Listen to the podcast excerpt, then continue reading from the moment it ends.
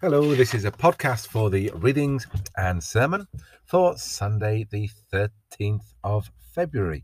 My name is Scott.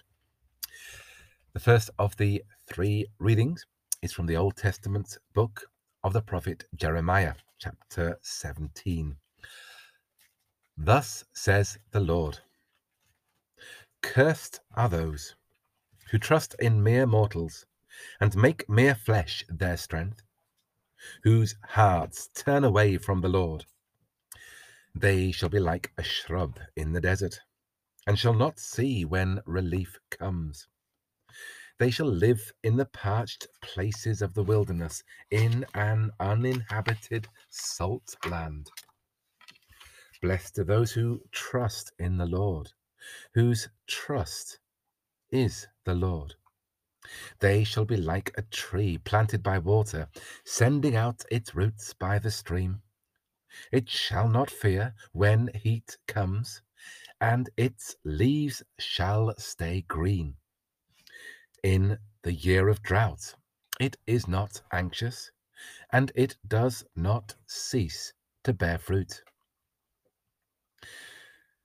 The heart is devious above all else it is perverse.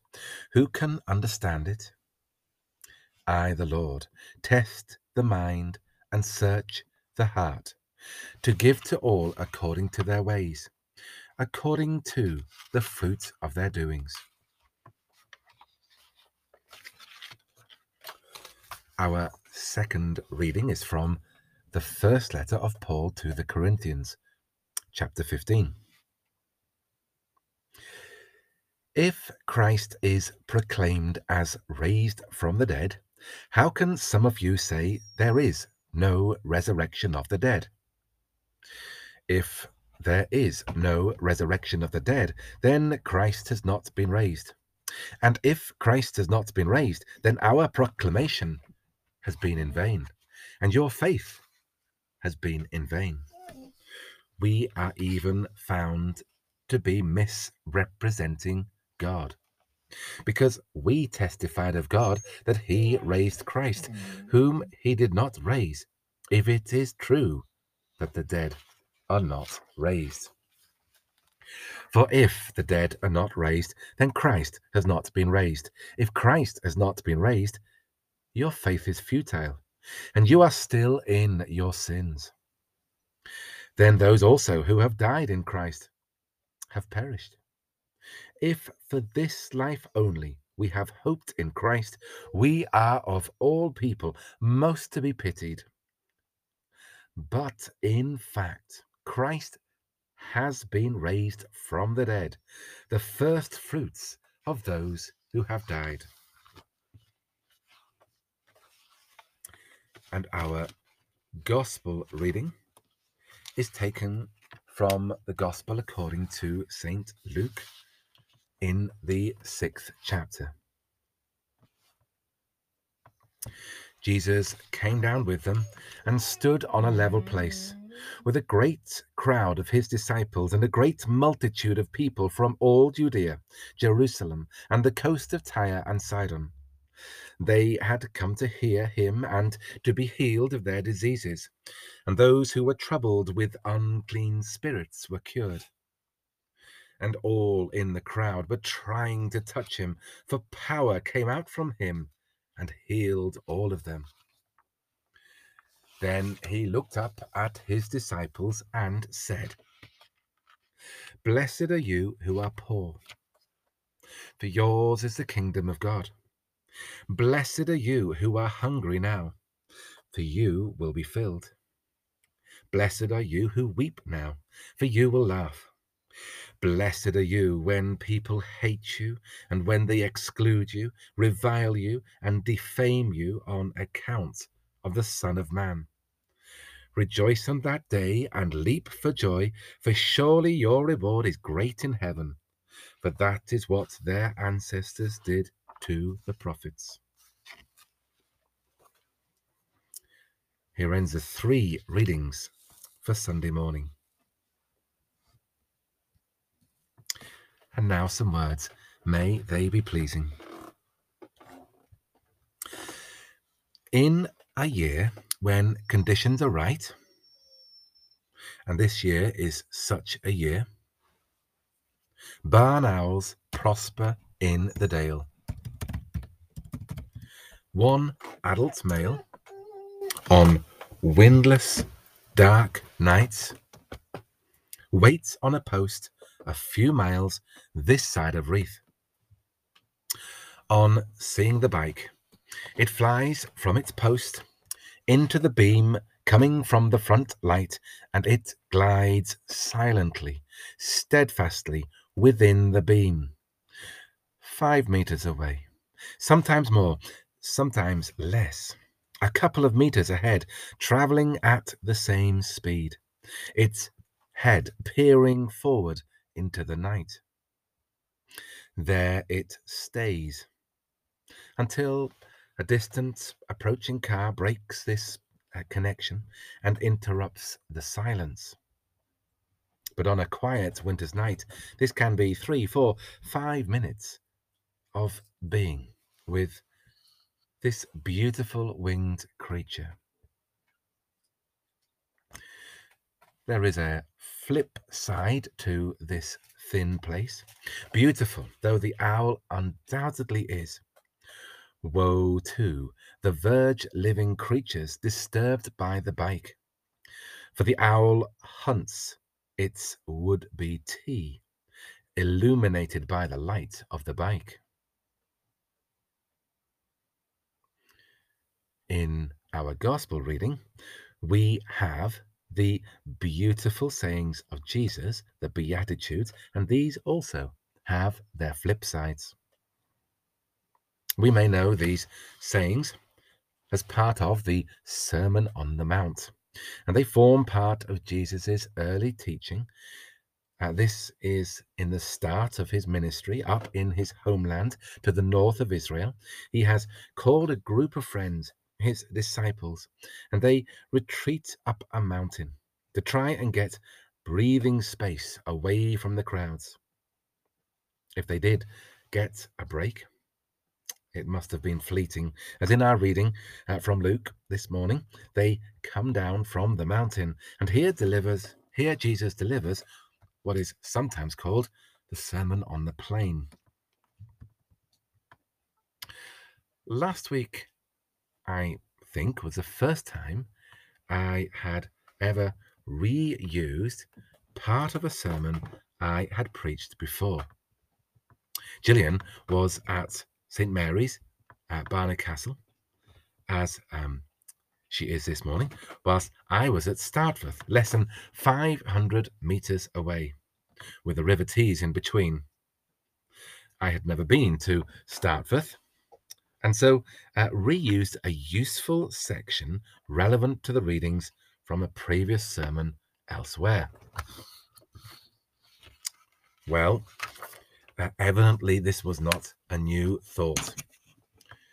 Jesus thought the Beatitudes so beautiful that they were worth repeating on this level place, at this time to a great crowd of his disciples and a great multitude of people from all Judea, Jerusalem, and the coast of Tyre and Sidon.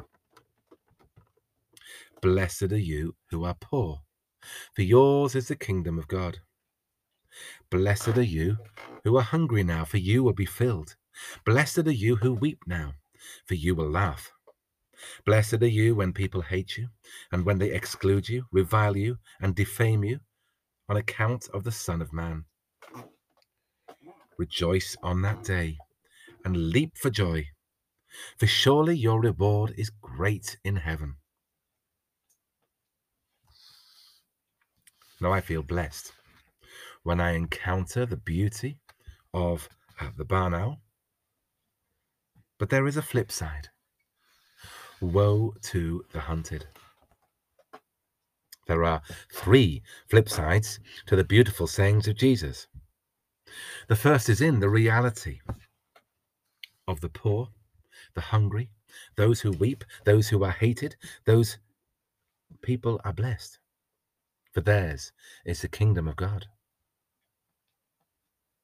The second is in the warning in Luke for those unbroken in spirit. Woe to those who are content with their riches and their standing in life, for they are far from the kingdom of God. And the third flip side lies throughout the wider teachings of Jesus in the Sermon of the Mount or the teachings on the plain. Now, you, like me, will never have seen a lead balloon. These wider teachings of Jesus will have gone down like a lead balloon and sometimes continue to do so. We rightly condemn murder. But what about, says Jesus, when we persist in anger or resentfulness? We, he says, are guilty. We rightly condemn adultery. But what about, says Jesus, even the smallest thoughts of lust? We are guilty, says Jesus. We rightly wish that everyone would love their neighbor.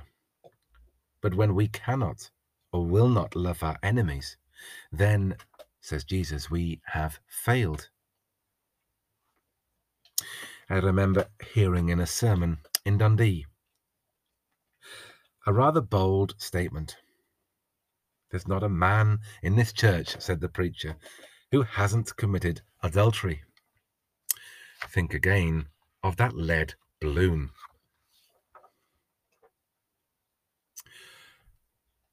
On a dark evening, about this time of year in 1984, I was sitting on my bed and I was suddenly aware, I became suddenly aware for the first time of the reality of God. I still have a crystal clear memory of four successive realities coming very quickly.